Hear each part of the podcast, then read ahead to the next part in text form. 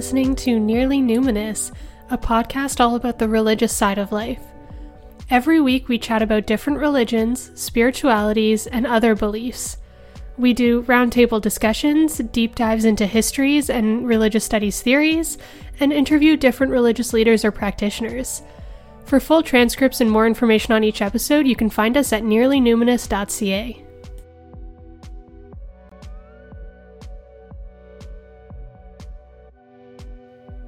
Welcome to this week's episode of Nearly Numinous. Sorry we took a few weeks off, folks. Uh, we were all very busy. but today we're going to talk about religious experience uh, from the perspective of three different areas that have to do with consciousness. So, we're going to look at these three different understandings, uh, which are fairly intertwined but also a little bit separate. And don't worry, we'll get into it. And uh, we're going to talk about how we kind of use these to understand and study religious experience. And then we're going to talk about how religious experience is often branded as being, you know, crazy or people are being weird and out of their mind and things like that. Uh, so, uh, this was part of my master's research that I did. Um, I specifically looked at ancient Greek mystery cults, uh, like more specifically the cult of Dionysus. And I looked at kind of how Christians used these understandings to kind of intercept how the cult was able to practice ritual and form group cohesion. Uh, and they kind of intercepted this and banned all these activities so that they could kind of become the more sane religion and take over the and become the Christian empire, I guess to say. So, uh, a lot of what we're going to talk about today is going to be more through like Christianity perspective. Um, but as always, if you have another perspective, uh, if you have something to add, we'd love to hear it. And you can just reach out to us on our website, which is nearlynuminous.ca. And while you're there, maybe uh, listen to some more episodes, leave some comments, start a discussion. Have so, we gotten more comments from those weird uh, porn sites? Oh yeah, we always get them. I haven't checked. Sometimes I go in and delete them, but I haven't checked in a little bit. That's probably good. I'm also here, by the way, but I don't know a lot about this subject, so today is a, a Steph teaches Rachel episode. It'll be fun. It'll be fun. I'm I'll excited learn new to things learn. too. I'm sure. Yeah. the three different areas of religious experience that we're going to talk about today all come from kind of the same, I call it like a tree of definitions. It's like a little family tree of consciousness. Mm-hmm. Um, it gets a little bit complicated because each thing is slightly different, but they all are kind of the same. so bear with me. Um, we'll go through each definition to kind of, and I'll try to point out like the differences in them. Um, so basically, like I said, it's a tree. So we're going to talk about altered states of consciousness as kind of like the top of the tree or the roots of the tree. That would make more sense. The roots of the tree. The roots of the is tree. altered okay. states of consciousness. There we go. Because then from the roots it grows. Yeah. Yeah. Okay, that makes sense. Um, because I was thinking of like a flow chart where you'd have something at the top that goes down, but for a tree that doesn't make sense. You need needed the roots to grow up. Yeah. Okay. Got it. Okay, we figured it out. I'm writing notes. Uh, so, altered states of consciousness are the roots. Um, I will often refer to them as ASCs uh, because saying altered states of consciousness would be a tongue twister throughout the whole episode. So then we're going to talk about mysticism as well, and mystical consciousness is kind of going to be the same thing. Um, and then we're going to also talk about trance which is a kind of different branch of the tree, which is somewhat tied to mystical consciousness, but also not. And it's also tied to altered states of consciousness, um, but it's a little bit more nuanced than ASCs on their own. All right. So, uh, most of this is going to be fairly tied to religion just in our discussion, but it's also important to note that the kind of idea of ASCs are not specific to religion. So when you get into more like mystical consciousness, that is very religious. Trance, typically religious. Altered states of consciousness consciousness can be anything that we're going to talk about today, but you can also see them in like mind altering drugs, um, people who do exercise, like you've heard of the runner's high and things like that, that can kind of be seen as an altered state of consciousness. Um, and then as well, things like if you've heard a lot of people talking about the flow state, um, I think we should do an episode on that because that's really cool as well. But um, the flow state is really popular in like entrepreneurial circles lately. I've been hearing it a lot with like, be successful at your job, get into a flow state. So that's also yeah. kind of technically an altered state of consciousness. Interesting. Okay. How are you doing so far? I feel like I'm good. I've like I've heard some of these bits from both religious studies and psychology. So, I think I'm I've got a good uh foundation in the topic. So, I've I'm I'm good so far. Okay, good. Tell me if I am saying something incorrect. Hopefully not, because I did submit this as like my master's like thesis more or less. So if something's completely wrong, then that's not good. But all right, we'll get there. Oh well, it's done. Um it's done. I they gave me the degree. They can't take it back now. Exactly. They passed you. It's okay. I hope. all right. So uh, to start off, we're going to just talk about altered states of consciousness slash ASCs in general. Um, almost everything I'm going to say here will apply to the next two subjects. But like I said, altered states of consciousness is more of a broad term that can encompass far more. And then we'll get more narrow. So um, I used the definition from psychologist Erika Bourguignon because uh, she gave a really good, kind of fairly rounded definition saying that altered states of consciousness are conditions in which sensations, perceptions, cognition, and emotions are altered. They are characterized by changes in sensing, perceiving, thinking, and feeling, and they modify the relation of the individual to, to self, body, sense of identity, and the environment of time, space, and the other. Which is like a super broad definition. um, and I feel like it's a little confusing. I don't know should I break it down a little bit more? Because I don't know how to like make yeah. that sound less confusing, other than just like when you feel like you're not 100% there, that can be an altered state of consciousness. Yeah. I think the thing that really helped me understand like what an altered state of consciousness is, like, um, like the runner's high, I've experienced that. And I wouldn't have thought of that as an altered state of consciousness, but I mean, it kind of is. Like you transition into a different way of uh, understanding your body and how you're acting and reacting to your environment and your feelings, your relationship with your body and your mind changes. So you feel less pain. You feel like um, you can continue running further than you were a moment ago. Um, so I guess that, you know, it is an altered state of consciousness. It's just not something you might see like you might think of as an altered state of consciousness, consciousness like if somebody, you know, took like an acid trip or something. It's, you know, they I guess they'd technically be yeah. in the same category, but running high and things. acid trips are the same thing. Exactly. That's what we're saying. Yeah, so I should stop running and just start yeah. excessive drugs. yeah, exactly. Or like, you know, run high. Gotcha. Thanks for the advice. You're welcome. oh man. Yeah, so I think um that's a good example of kind of though too that altered states of consciousness is such a broad topic and it can encompass so many different things. So that's why it's also hard to just like look at a religious experience and be like, yes, altered state. Like that's why people have come up with more specific definitions like mystical experience or trance. And then they come up with kind of more specific definitions of like what that looks like and why that's a little different than like an ASC. Mm-hmm. So I think as well, um, something that I think Bourguignon also talked about, um, but I really emphasized in my research is that um, because I worked with kind of a, a, lot of my work was with ethnomusicologists um, who also can very often be quite colonialist in their research. Um, and altered states is kind of the same way, in where every single culture is different in how they understand consciousness. um, especially like when you come into like religious traditions, for example. So, trying to understand um, an ASC across culture and provide it with some kind of like blanket definition is also really hard because it's it's like uh, it's like trying to define religion. Yeah. like it's it's different for everybody.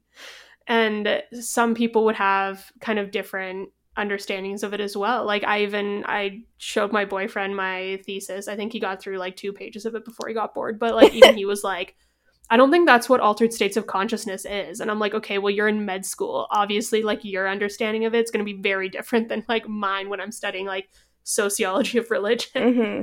So yeah, like that's also important is it, uh, like you know some people wouldn't consider runner's high an altered state of consciousness at all so, you know. It's a good point. Don't you love studying religion? It's like, here's a topic, and this is why it's not also that at all. yeah. like, good luck. good luck. Go out there. Yeah. Um, but one thing that I found really interesting that seems to be kind of like a cross cultural element that's been pinpointed with altered states of consciousness is that um, at least when it pertains to like religious experience, um, there seems to be a significant link between groups of people experiencing ASCs that ignites some form of like social co- cohesion or inspires social change. Mm. Um, so again, that's also a very vague term as well because like what is social cohesion? What is social change?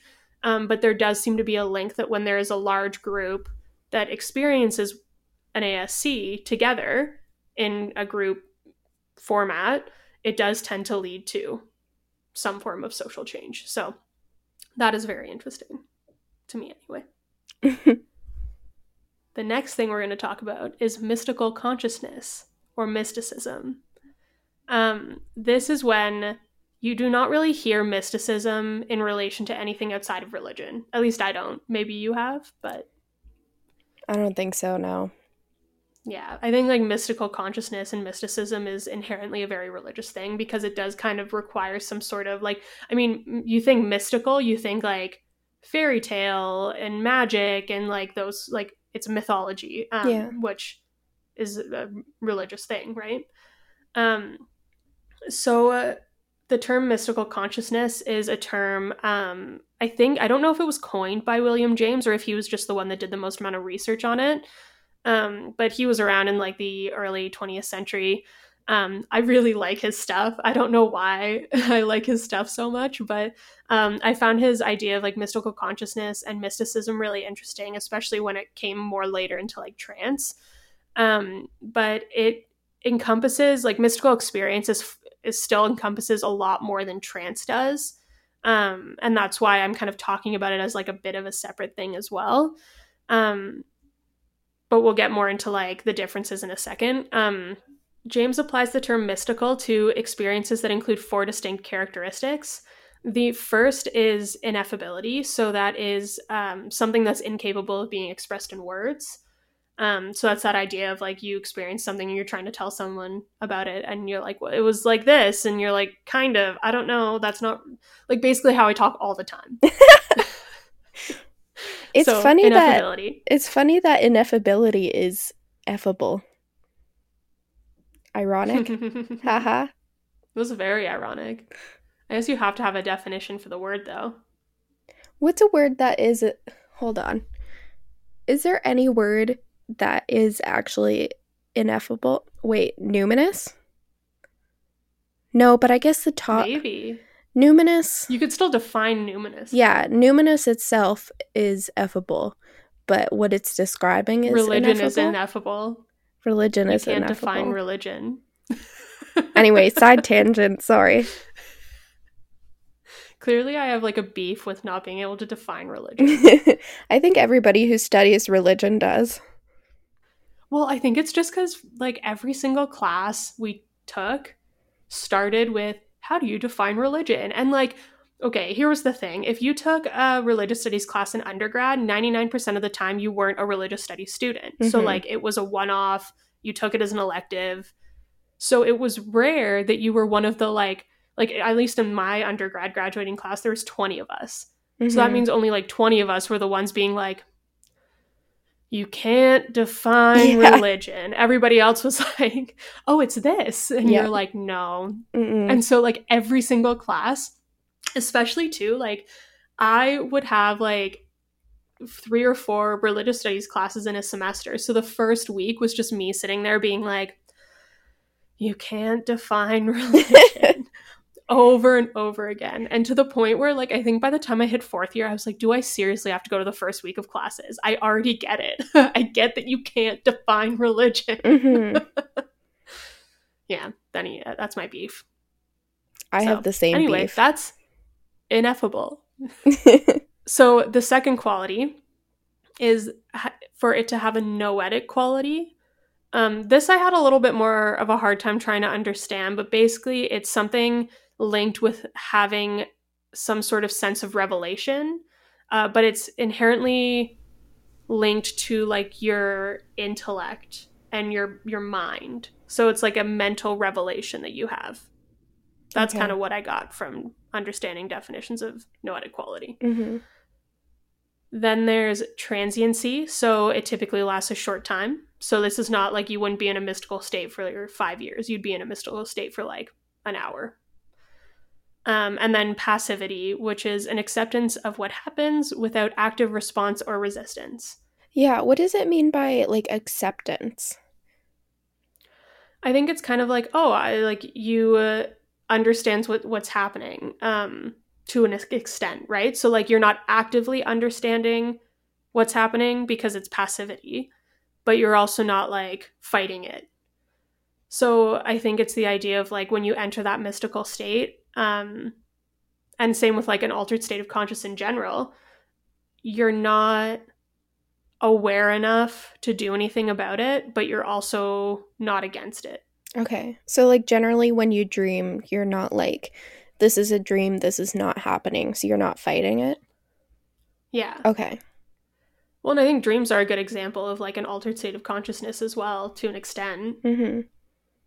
I think it in psychology probably would be something more specific, but like I think it falls under that category. Yeah. So again, um, that's the basics of mysticism. It's uh, it keeps its kind of definition very broad again, so it can span like a variety of experiences. Um, but it still gives you kind of like an idea that it's pretty religious, pretty religiously charged, a little bit more than altered states of consciousness, but it fits into that realm. Cool. How do we feel about mysticism? I feel good about it, and I remember now that I took a class on it, but I remember absolutely nothing from it. So this is a good refresher.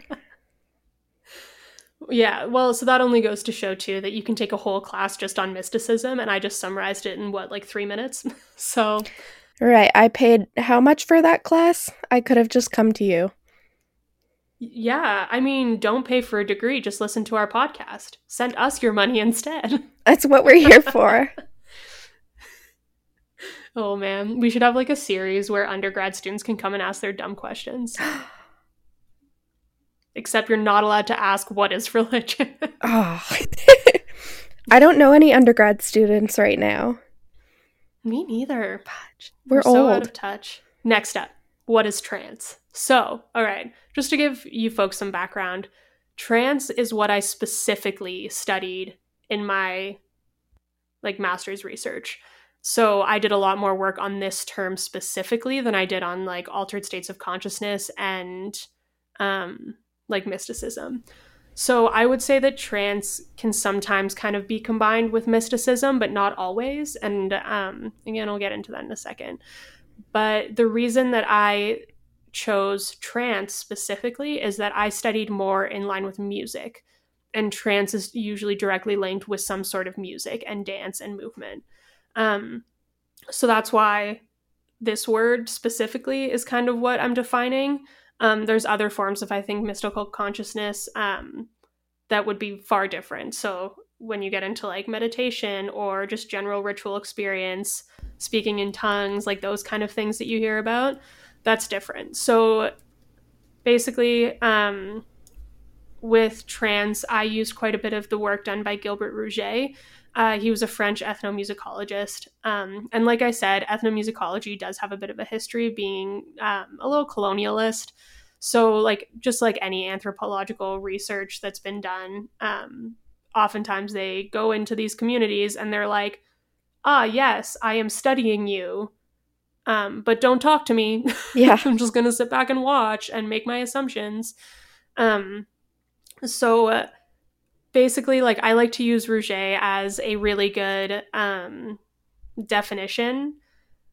I didn't necessarily use a lot of his work um, that he did because he went in, like, he did a lot of work with a Brazilian group, um, as well as I think it was Sufis. Mhm. Um, but anyway, point being, this was done in like the 1800s. Um, when again, he would just like walk in and be like, "I'm gonna watch you now." so there's that little disclaimer. um, that being said, again, his definition and kind of his insights were pretty pretty good for kind of giving us a background. Um, he also did a lot of work with um, like what was written about the Dionysian cults as well. So that's kind of where I drew from more so than any of his other work. There's my little disclaimer. So anyway, Rouget and his definition on trance. Um, basically, he defines this as being a specific state of consciousness in which there is a psychophysiological response to sensory overstimulation. So this includes kind of movement and noise.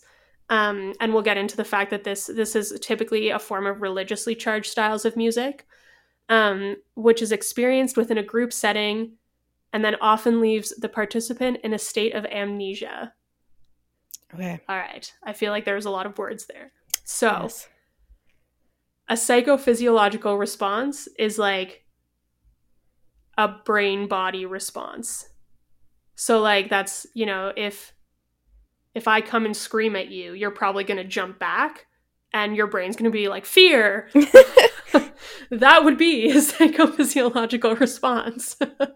um, so then when it comes to kind of trance, uh, some examples of that are like dancing to music um, and being in that kind of altered state of consciousness and like free flow. Um, if, if you've ever heard of ecstatic dance, that's a really popular thing lately. Um, that would kind of be what I'm talking about here. Uh, if you've ever seen that, um, it's definitely cool. If if you're curious, I suggest going to an ecstatic dance workshop because free form flowy dance is pretty fun. Um, sensory overstimulation is basically yeah, like a lot of things going on around you. So like music, dancing, loud noises. Typically what you'd experience and like if you're at a, you know, EDM concert, Mhm. for example. Um so yeah, then when we get into kind of the noise aspect of it, um, like I said, this is typically with religiously charged styles of music. What gets complicated is that again, you can't define what is religiously charged styles of music. Um, so basically, what that means is it has to have meaning for you.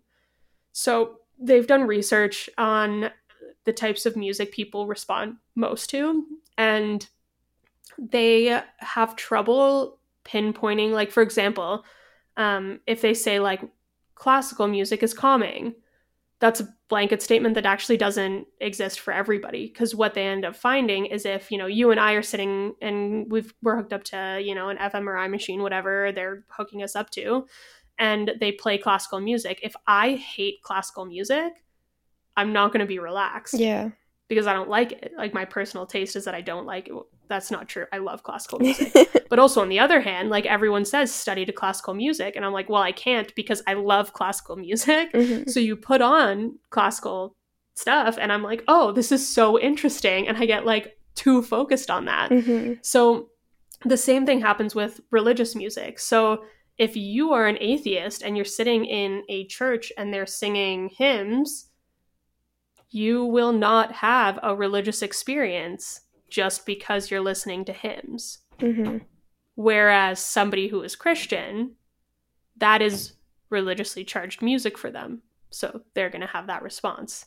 Same with, you know, if someone who's Hindu walks into a Christian church, they won't have the same experience they will if they're in a Hindu temple and they there's Hindu chanting happening. You know, like yeah. it, it kind of depends on like what you get a response from. Um, so then that also happens as well with like in a non-religious situation. Um, if I really like trance music, get it? Trance. Trance music. Wonder where the name comes from now. Ooh. Um, I'm gonna maybe like dance and enjoy myself. But if you hate trance music and you go to a rock concert, you might dance and enjoy yourself there. You know, it's like Mhm. it all depends on like personal taste. So that's again when it kind of gets complicated to study because it's highly individualized. But again, there's different like certain themes. So what I got into later on in my thesis, which I won't be talking about as much today, is like the different styles of music um, that people have like these stereotypical responses to. So like a hard driving percussive beat will usually inspire people to dance and move because it's that like constant um you know and there's different instruments as well that typically get certain responses out um that's why composers use certain instruments for certain things you know those kind of things but that is another conversation that I'd be happy to have just we don't have time. I could talk about music all day. I can tell. Anyway, moving on. um, so uh, Rouget specifically uses the word trance. Um, there's a lot of other things that, and a lot of other terms that you'll see come up. Um, I think, especially in my work when I was looking at ancient Greek cults, they use a lot of words like frenzy and mania and madness a lot. Um, so, and like ecstasy was another one. Um, the way Rouget kind of like spaces this out is that he says that trance is the one that's directly linked to music, the other ones are not linked to music. Um, again, that's his opinion. Um, oftentimes, like when you're reading, especially like when you're reading ancient Greek plays and stuff, for example, like the frenzied Maenads um, is a big thing in the Bacchae. What he's referring, or what Euripides is referring to when he says the frenzied Maenads, is what we would call trance here. So, like, keep that in mind as well. Yeah. Yeah. So this kind of definition really does fall within William James's definition of mystical experience, but there are some differences, like I said. So the first and most important thing is that mysticism is said to often include hallucinations. Um, again, this isn't all the time, but it's frequently mysticism will include some form of hallucination. Um, and trance, according to Rouget, Rouget's definition, does not include any hallucination whatsoever. Um, again, I don't know if I believe this 100% because I think that you can have a mystical experience and not hear Jesus. Um, and you can be in a trance like state and see um, a butterfly Yeah. morph into a building. So I don't know. Anyway, but to get more specific as well, um, Rouget, from his anthropological work that he did, he was able to kind of find specific symptoms that usually occurred kind of cross culturally with people who are experiencing trance. And these symptoms included trembling, shuddering, horripilation. I don't know what that is. Do you know what that is? horripilation. No, I'm gonna look that up. Hey Siri, Okay. what's horripilation? Horripilation is a reflex erection of hairs of the skin in response to cold or emotional stress or skin irritation. So goosebumps. Okay, I don't know why I just didn't say goosebumps. yeah, just say goosebumps, bro. yeah, come on, bro. bro. Um, but uh, swooning, the other symptoms, I'll keep going. Uh, swooning, falling to the ground, yawning, lethargy. I said that's super weird. lethargy. Convulsions, foaming at the mouth, protruding eyes, large extrusions of the tongue, paralysis of a limb, thermal disturbances, insensitivity to pain, nervous tics, noisy breathing, fixed stare, and then he says, and so on. It's like nobody, like what what is it though? he just named Um, like 10, 15 very specific things and then he's like, etc. it's the typical academic. Yeah. And there's more things, but like you know. Yeah, you know. You know, you get it. um, maybe he goes more specifically into like his specific chapters on like each individual community he decided to define. You know if I you've read read my books. You know. so I'm gonna start telling people, like, you know if you've listened to my podcast. you know if you've read my thesis. exactly.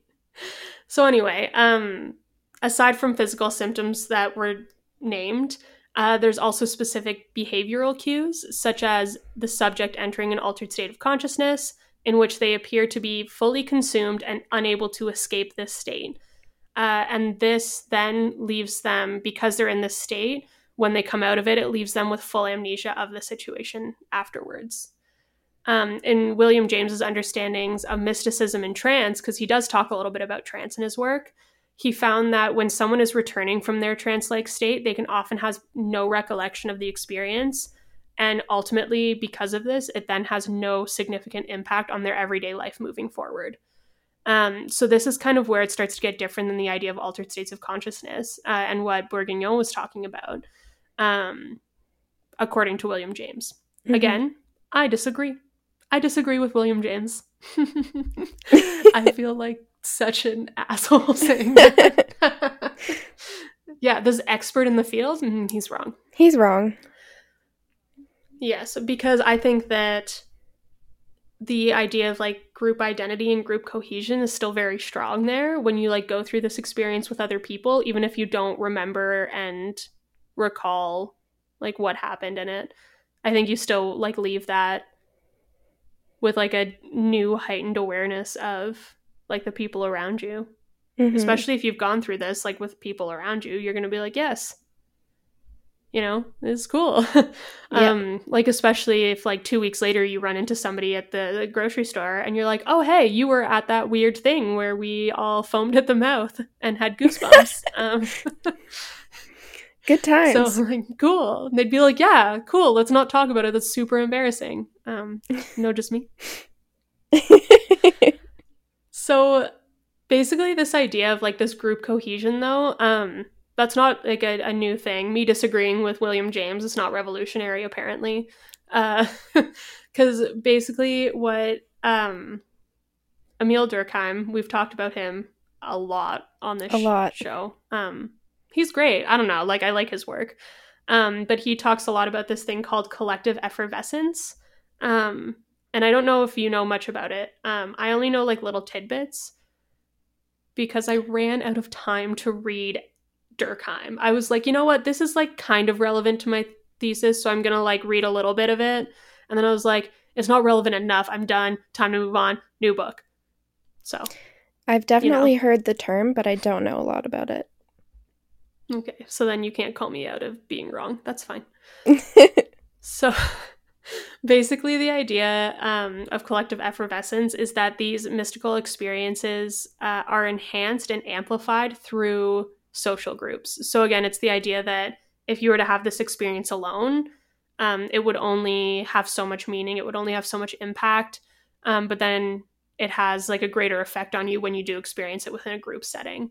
Um, so, a super interesting example of this, and I think I've talked about it before, is the fire walking ceremony that they've studied in Greece. Mhm. Um, I think like late 1900s, um, if I'm not mistaken. And basically, what they saw is that when people were performing the ritual of walking over the hot coals in this group setting, it like amplified their ability to handle pain and it also there was like this weird thing that happened where all of their heart rates lined up. Mhm. so like this is kind of an example of this collective effervescence. So it's like this feeling this like energy that like expands throughout the group that puts them in like a similar state um and that you wouldn't be able to experience just on your own. I'm actually curious. I don't know if they ended up like checking like testing if this was like any different if like somebody just came and did the fire walking ceremony by themselves because like probably not Yeah. yeah. Anyway, so this idea of collective effervescence and group cohesion is also why um, I'm very interested in music and altered states of consciousness uh, and like trance, because music usually inspires some form of dancing. Um, not always. Some people are weird. But I don't know about you. Music comes on and I'm like, nah. Yeah. Do a little groove. Um, which is very unsafe sometimes um, and weird. I'm like in the mall and I'm like, yeah. In the middle of the road, your favorite song comes on on the phone. Like, yeah, I gotta Yeah. break it down right now. exactly. Um, so because of the way music interacts with us, it usually inspires like some dancing, um, maybe some singing. So like if, if you've ever been at a concert and all of a sudden like the band plays their hit single, you're all singing along and you know like I don't know about you, maybe I'm just weird, but like when I'm in that situation, I'm like oh, this is cool. Like everyone's singing and dancing along. Like you feel like you have some sort of like camaraderie with these people that you've never met. Yeah. There's like 10,000 people in this concert, and all of a sudden, like you feel like you're best friends with all of them Yeah. because of that shared experience, right?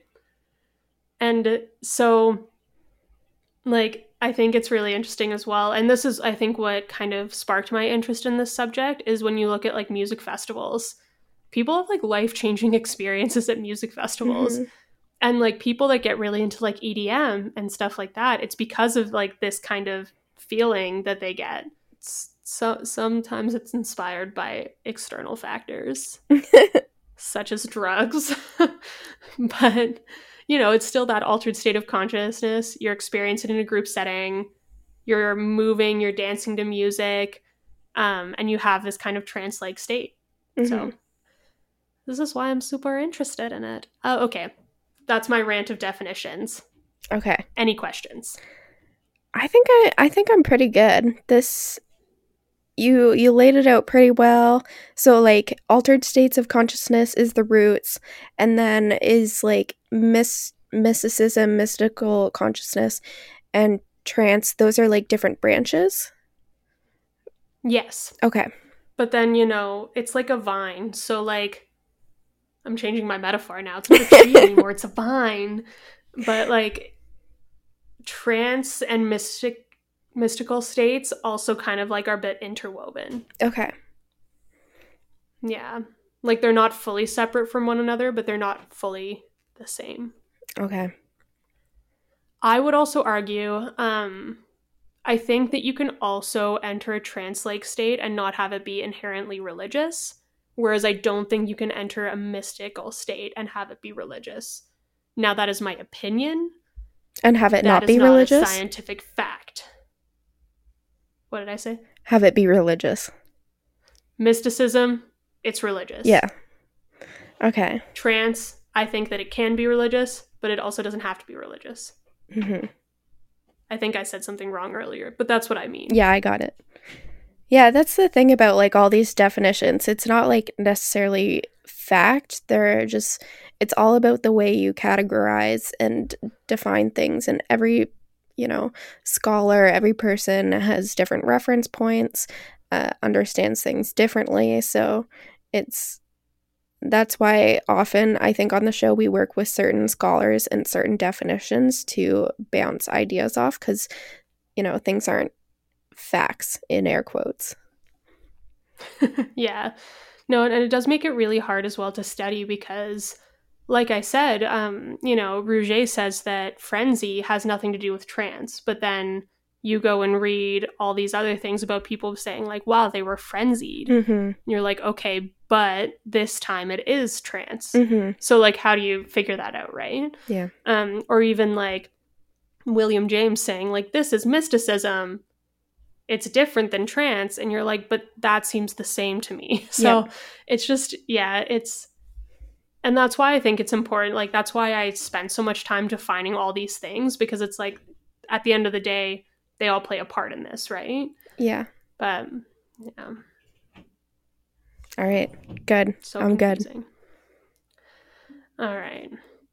So I think now I want to talk about like examples of this. So um I think just to like throw off some quick ones, and you can like throw some in as well. Um spirit possession is a big one. And so when I say spirit possession, I'm talking about uh like the idea of like speaking in tongues specifically is like one example like the biggest example of spirit possession in the christian church Mm-hmm. Um, you see that a lot in like more Pentecostal churches. You see a lot of it written in some of Paul's churches in the New Testament, um, like the idea of glossolalia, speaking in tongues, um, that thing. That is a really interesting kind of altered state of consciousness. Um, not trance. It is not trance though. Okay. Because well, there's yeah. no music or movement. Okay. So sometimes, though, you see like people will start speaking in tongues because of some sort of like they're singing, they're dancing, they're moving, and it's kind of brought on. Um, but I think that more often you hear about people speaking in tongues just like separate from anything else. So I would say that that's a mystical experience. Mm-hmm. Um, I think that I don't. Would you consider that a form of like hallucination if you're speaking in tongues?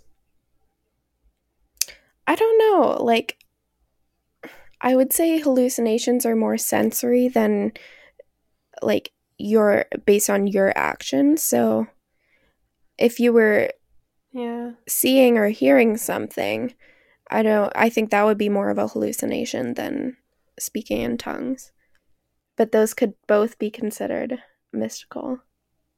Yeah, but like a spirit possession, would you say that that's a hallucination though? Because That's true. You feel overcome, but like it also is like a bit of like you're hearing something. I don't know. I've never experienced a spirit possession. Yeah, I've never personally. been possessed by a spirit, um, so I'm not really sure what it's like. If you've ever been possessed by a spirit, email us. Oh yeah, if you speak in tongues uh, or have had another spirit possession, we really want to talk to you. we have so many questions. We have so many questions. Yeah. All right, so that's one example. Um, another example I had was using psychedelics or other recreational drugs. And this one is interesting because I would argue that that is paired with all three of these in some form. Like all three, like ASCs, mysticism, and trance mm-hmm. in some form. So hear me out. Okay. I think that psychedelics push you into a an altered state of consciousness faster than any of these other experiences would on their own. But I think where you go from that is then the difference. So like some people when they do take um psychedelics or psilocybins, any like mind altering drug, they have certain like mystical experiences. Some people have trance like experiences because, like, you know, we know like tons of people take these kind of drugs at music festivals to kind of enhance their experience there. Mm-hmm. So I, I think it's almost like a pairing to all of these rather than kind of being one of its own thing. Yeah. I can see that. I think I forget which episode we talked about this in, but um it might have been our last in the news episode where we were talking about Yeah, we talked about this a bit. Drugs. Like do you think um can we say a mystical experience isn't you know, truly real if it was triggered by psychedelics. And I would say, like, no, you can't say that.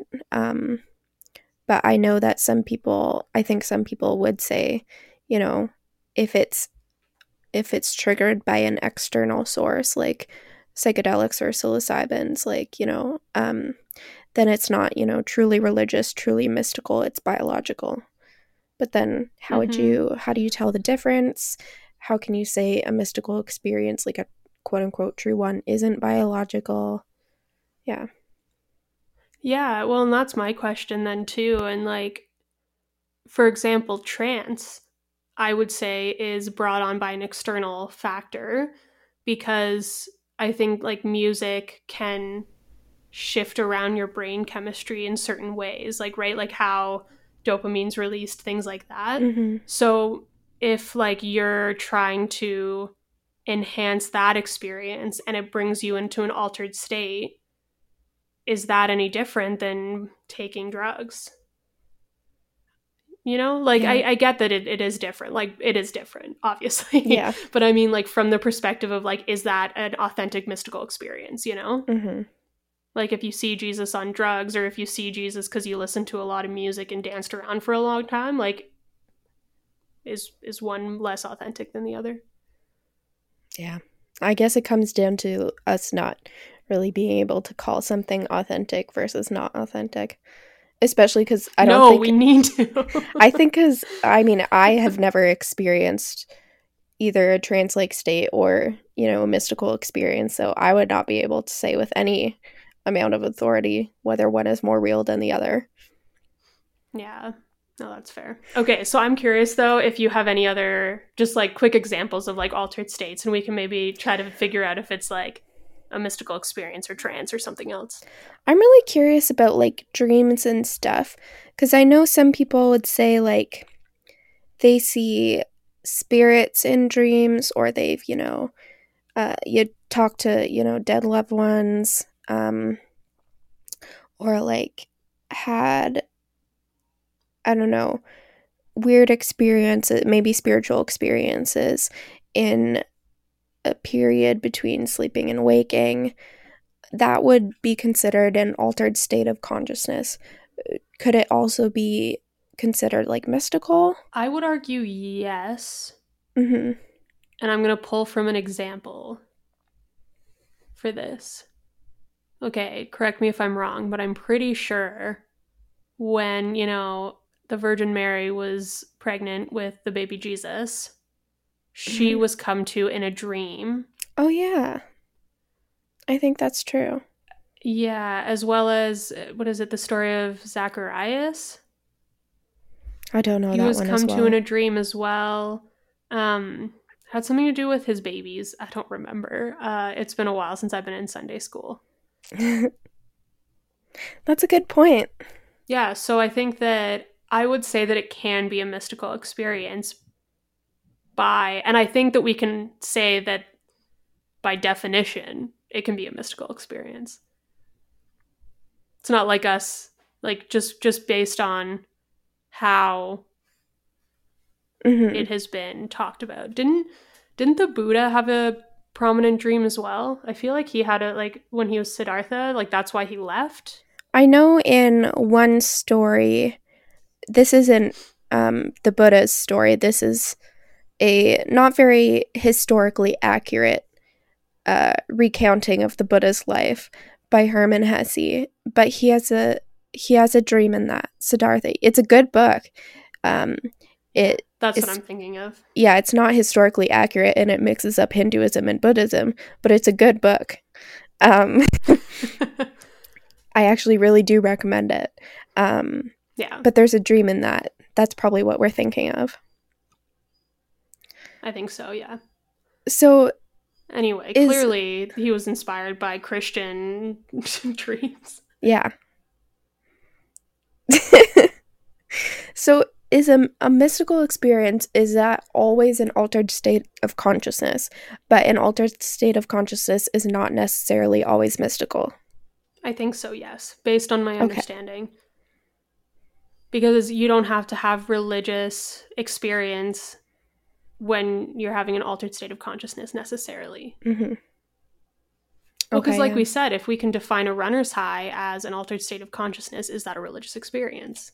That being said, some people would say yes. some people would say, yeah. I have seen like arguments like that. Mhm. Um, I wouldn't necessarily say no, but I also wouldn't say yes. Like, I Mhm. think that having a runner's high does not have to be a religious experience. The people who would say that it's a religious experience would probably say that all all altered states of consciousness are a religious experience, or they just really like sports and exercise. or they're really into sports. Yeah. I think we should move on to the last point. Um, so, one of my biggest examples, obviously, of altered states of consciousness is the mystery cults in ancient Greece. Um, so, obviously, this is my biggest example because I wrote a whole massive, giant master's research paper on Yeah. it. So, um, basically, if you look at a lot of the writings, I used a lot of like Plato wrote a lot about it. Aristotle did a little bit, um, and then there's other like a lot of Christian writings, um, like early Christians wrote a bit about this as well. um, as well as Euripides' play The Bacchae. So all of these talk about the cult of Dionysus um, or the cult of uh, Bacchus, same thing, Roman name versus Greek name. Um, they would kind of go off into the woods, typically, like it was usually a lot of women, but men would also go as well. And they'd dance and get drunk and go into these frenzied states. Um, Plato often talked about how that was the gods coming into them and like punishing them for something. And the only way to redeem themselves to the gods was to dance for them. Um, and that's how they would come out of their manic state. So it was almost like a healing thing, um, was to go and like dance and stuff. But because they would often be seen in these trance like states, which, as I said, based on Rouget's definition, like that was scary. Like people looked out of their minds in yeah. those states, like especially if they were starting to like foam at the mouth and stuff. Um, but usually they were also in an altered state so like you weren't talking to these people because you couldn't like their eyes were glazed over they were experiencing something completely different so because of this they were often seen as like these barbaric creatures and like these terrible like hedonist like crazy people that you should not trust um and so this was really like prior to christianity the cult of dionysus was one of the like most widespread cults. Um, so there was like a bunch of different cults depending on like the different gods and like the different regions you were in. But the cult of Dionysus was one of the ones like it spread from like England, like what we know as like England to Egypt, pretty much. Um, there was different variations of these cults, um, but they all had very similar practices because it would spread. Um, and again, it was either called the cult of Bacchus, so B A C C H U S, or the cult of Dionysus. Mm-hmm. Um, but they were also kind of seen as one of the biggest threats to Christianity expanding. So, part of kind of the rise of the Christian empire was to brand these cults as being crazy and hedonistic and barbarian, and you shouldn't trust them because they were dangerous. If you look at a lot of um, early Christian writing, a lot of it talks about these cults using words like barbarians, hedonists, uh, manic, madness, crazy, you know, just um, and basically saying that everything that they were doing was absolutely terrible and it was dangerous. Um, so not only were they kind of branding them as like out of their mind, they were also saying that because of this, it meant that they were dangerous. Um, and so it became illegal to practice um, these things. So when they would would eventually like keep going out to the woods and do this, quite often they were arrested and either killed or put in jail, etc. Like alongside this, this kind of created this whole thing in Christianity about what things were considered okay. Um, and what I looked at specifically was what music was considered okay in early Christian circles. So I, I based all of this off of early Christian writers and, and a little bit of um, in the Bible as well.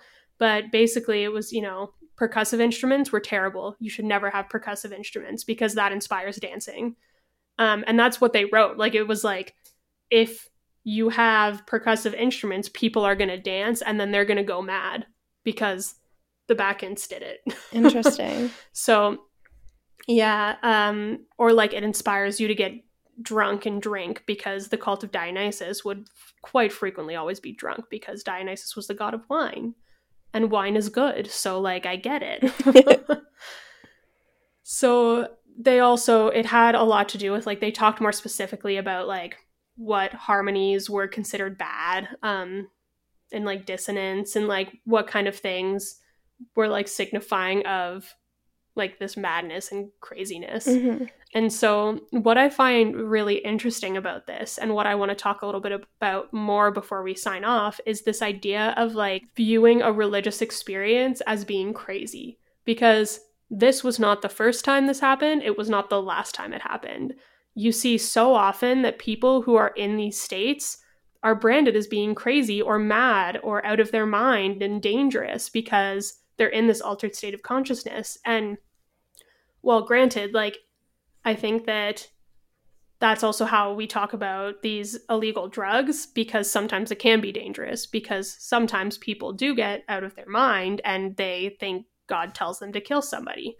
So like I do understand that it's a bit of a fine line to walk, but then like what does that mean for, you know, when it's not a dangerous thing? So for example, um even within the Christian church, the idea of speaking in tongues is such a like iffy subject because some people think like it's fake these people are crazy they're doing it for attention and whatever. Mm-hmm. um, and that's like within the christian church even. But then from the outside like it's even worse right? Because it's like well how is that authentic? You know like if you don't believe in this like how can you understand it as being authentic? And so i think that can be like very detrimental to how these religious experiences happen. And then like i was saying this affects group cohesion. So how does that affect the group? Because like when the christians decided that the cult of dionysus was dangerous it broke apart that group Yeah. which ultimately helped christianity because they kind of stepped in as like the rational religion. They were able to take over a little bit more. But you know like if that keeps happening like what's going to happen to these religious traditions you know? Yeah. What do you know what specifically the church's problem was with the cult? Was it because it wasn't like rational or was it hedonistic and therefore sinful or was it because they were worshiping other gods or was it, you know, all of the above? well Or was it depends on if you go off superiority? of what the christians were saying or what they were doing Hmm. So there's a lot of evidence to say that like there it was partly strategic because again like Christianity wanted to be the main religion Mhm. of the area. Um and so breaking apart the cult of Dionysus was in their favor, like it helped them, right? Mhm. um the stories that they talked about like if you look at um oh geez is it livy one of the roman writers um like early christian roman writers like the things that he says about he calls them the bacchantes because he was um roman but the things he says about like the bacchantes the cult of dionysus were terrible like the things he wrote were basically like these people are gonna like kill your children um and that wasn't true at all Mhm. there was no evidence that that was true, except for what Livy wrote. Um, every other evidence points to the fact that these people were harmless. They were completely harmless. Um, so, so I think that there's definitely the element of like trying to just tear apart this religious group. Um, and then I'm sure that, you know, that was the strategy from maybe some high up officials Yeah. but then the actual practitioners of Christianity probably weren't going around being like, let's destroy these people's culture. Um, they were probably, like most Christians today, were probably like, oh, this is just the right thing to do because we're right and we want to save you. Yeah. So I think it's like a little bit of both, right? Because I think like, you know, I, I always I, I struggle when people are like, all Christians are bad. Um, and I think it applies back then too, because it's like, no, like a lot of these people legitimately just like they believe that they're doing the best authentic thing to save humanity, right? Mhm. So I think it's like a little bit of both, where like obviously you have somebody at the top strategizing this and like putting this in play, Yeah. uh, but then you have everyone else perpetuating it, right? Yeah. So it like serves it serves the church to frame them as crazy and it delegitimizes them and also makes them kind of uh f- what's the word I'm looking for? I guess scary. Yeah. Well, and it's interesting because, okay, controversial question. I'm hitting us with a controversial question. You're going to hate me for this, but Uh-oh. do you think that that's what, maybe unintentionally, but do you think that's what non religious people do to religious people? What like frame them as crazy so as to delegitimize them? Yeah. I know it's a okay, it's a controversial question. Let me like talk this out a little bit cuz I think that it, it's super complex because obviously religions have done terrible things to people and I'm not trying to take that away.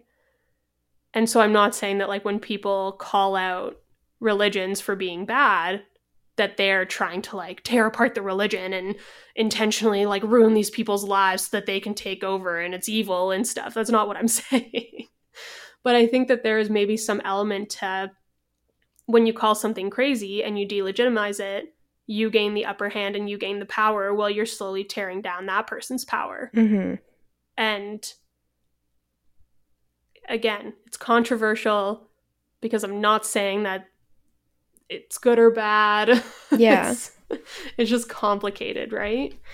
I think that's a really good question. I think that's definitely like a strategy that some people use um, to delegitimize religious people and kind of, I guess,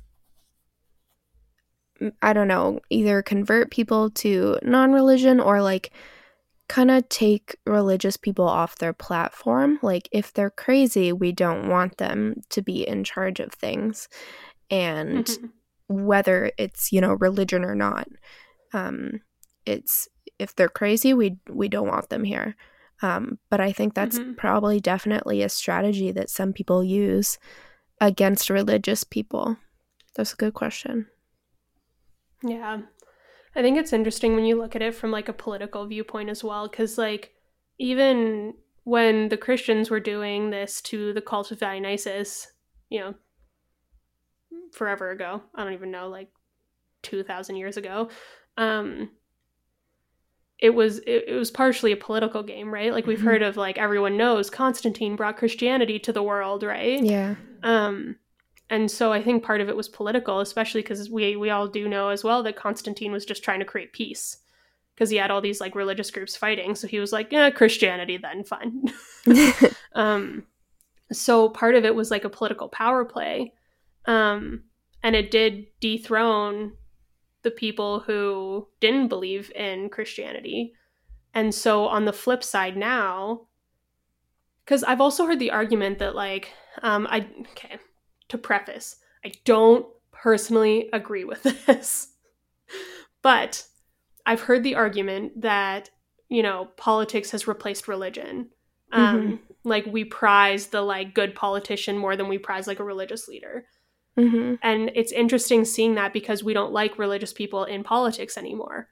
Mm-hmm. And how we, like you said, deplatform these kind of people is by saying, like, well, they're too crazy. They don't have like logical, rational thought behind them. So like because they're religious so mm-hmm. therefore they can't be in power.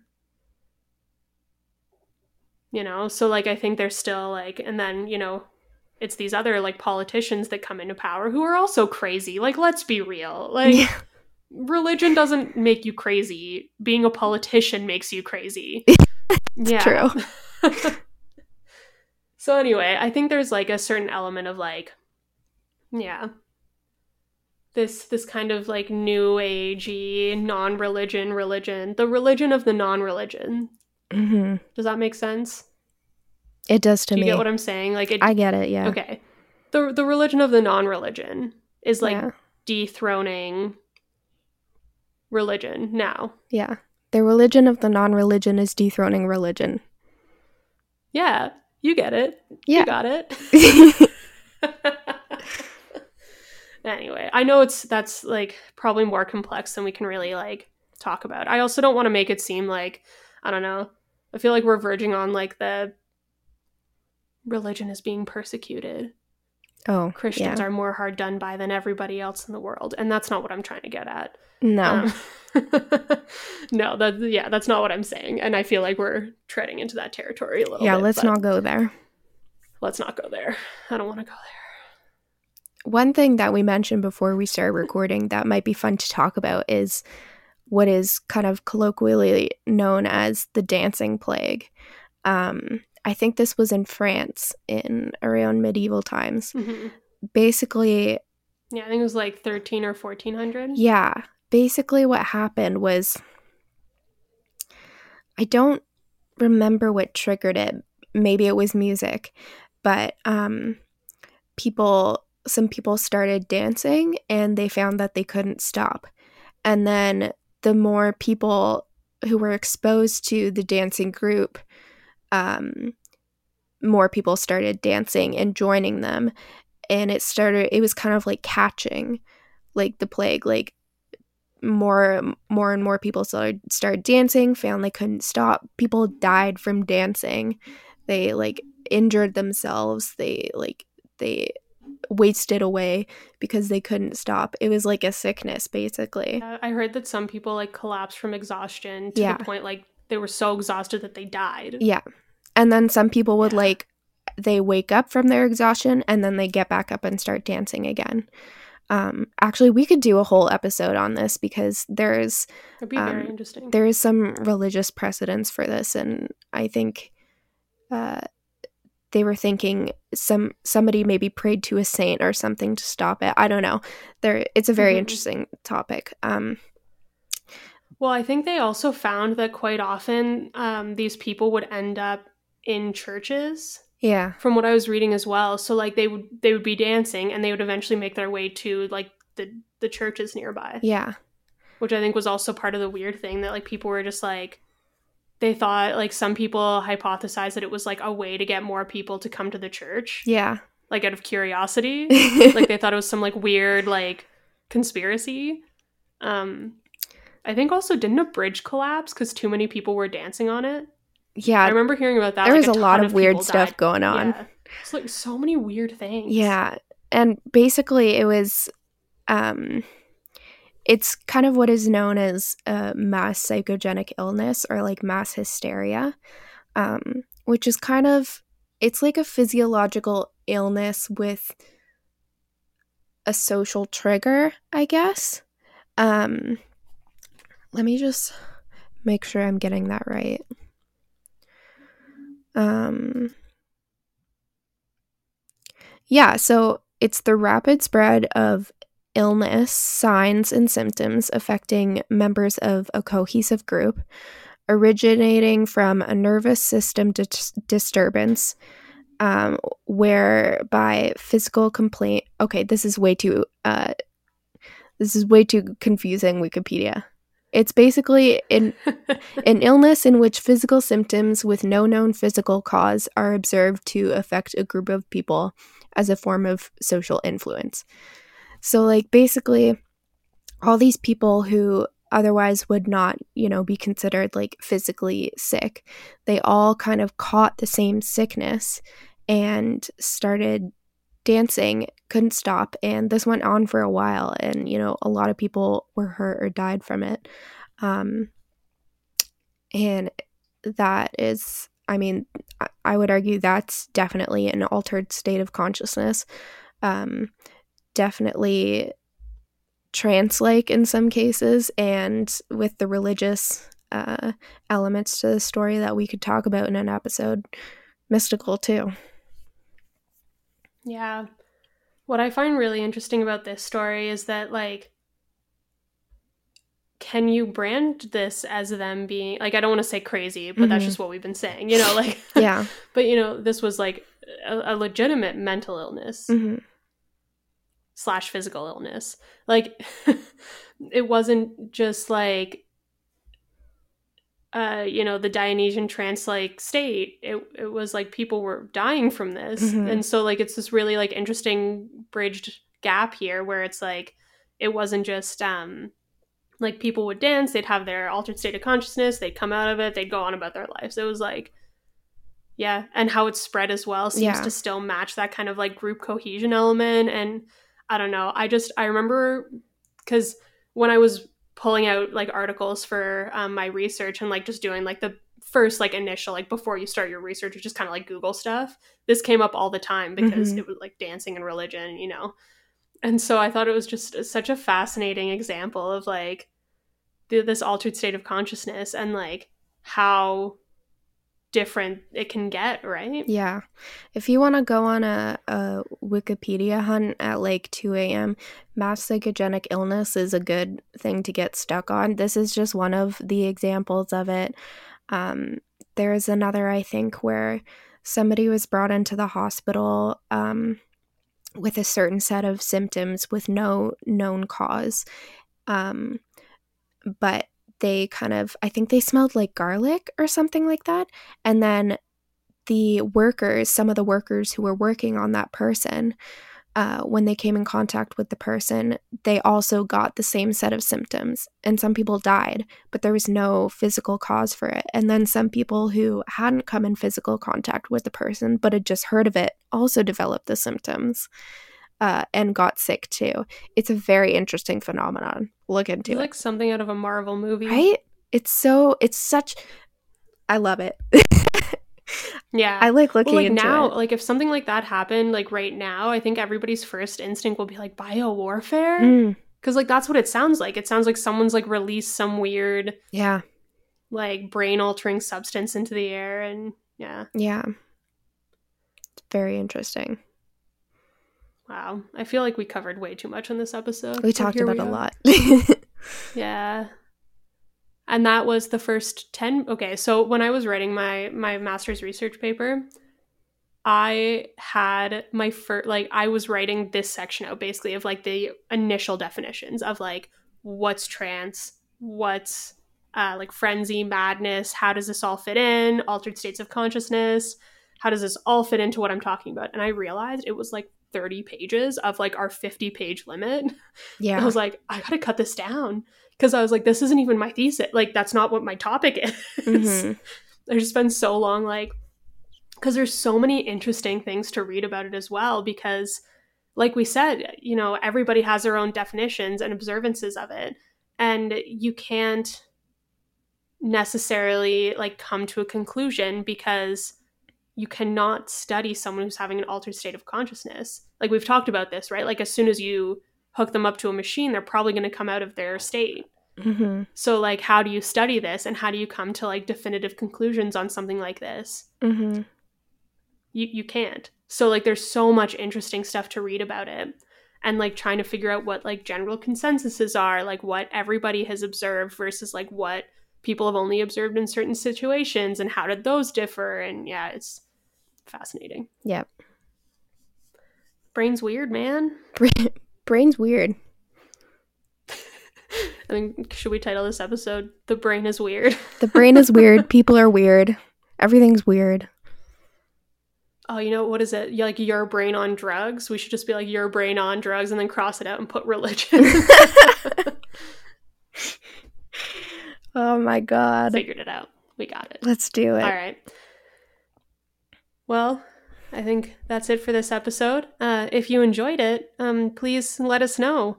Uh, we accept reviews of all forum on iTunes. Um, if you listen to your podcast on Apple Podcasts, iTunes, whatever. Uh, we accept really kind reviews in our email inbox. Mhm. Um, but if you send a mean one there, it's going to make us cry. Mm-hmm. Very So- hard. If you want to get in touch with us, uh, check out past episodes, read transcripts of episodes, or just learn more about who we are. Uh, you can find out more at nearlynuminous.ca, or you can send us an email to nearlynuminous at gmail.com. Otherwise, we'll be back soon with a new episode. I think we won't be coming out with one every single week for a little bit because Jacqueline's going back to her PhD and probably not going to be able to help out She's as much. abandoned us. She's abandoning us For bigger and so better if you want to like come and help us out, yeah, some more important. Things. We're just ranting about and theorizing about religion. She's actually doing something. She's actually doing something. yeah, but anyway, yeah. Hopefully, uh, you'll hear from us again soon. Won't be like four weeks again. Actually, I think we've only missed two weeks. yeah. We had a good excuse. I was on vacation. You were doing your actual human adult job. Yeah, I don't know why I said no, My human. parents were also visiting. Well, I also have a cat job, and that's laying in the sun. Oh. Um, I do that a few hours a day too. It's my cat job as opposed to my human job. I don't have either. Anyway, we should go. Thanks for listening, everyone. Bye. Bye.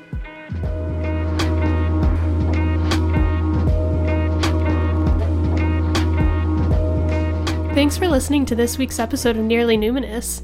For full transcripts of every episode, check out nearlynuminous.ca. There, you can also find links to subscribe to us on any of your favorite podcast platforms. Have a topic you'd like us to talk about, or would you like to be a guest on a future episode? Reach out to us at nearlynuminous at gmail.com. That's spelled N E A R L Y N U M I N O U S, at gmail.com.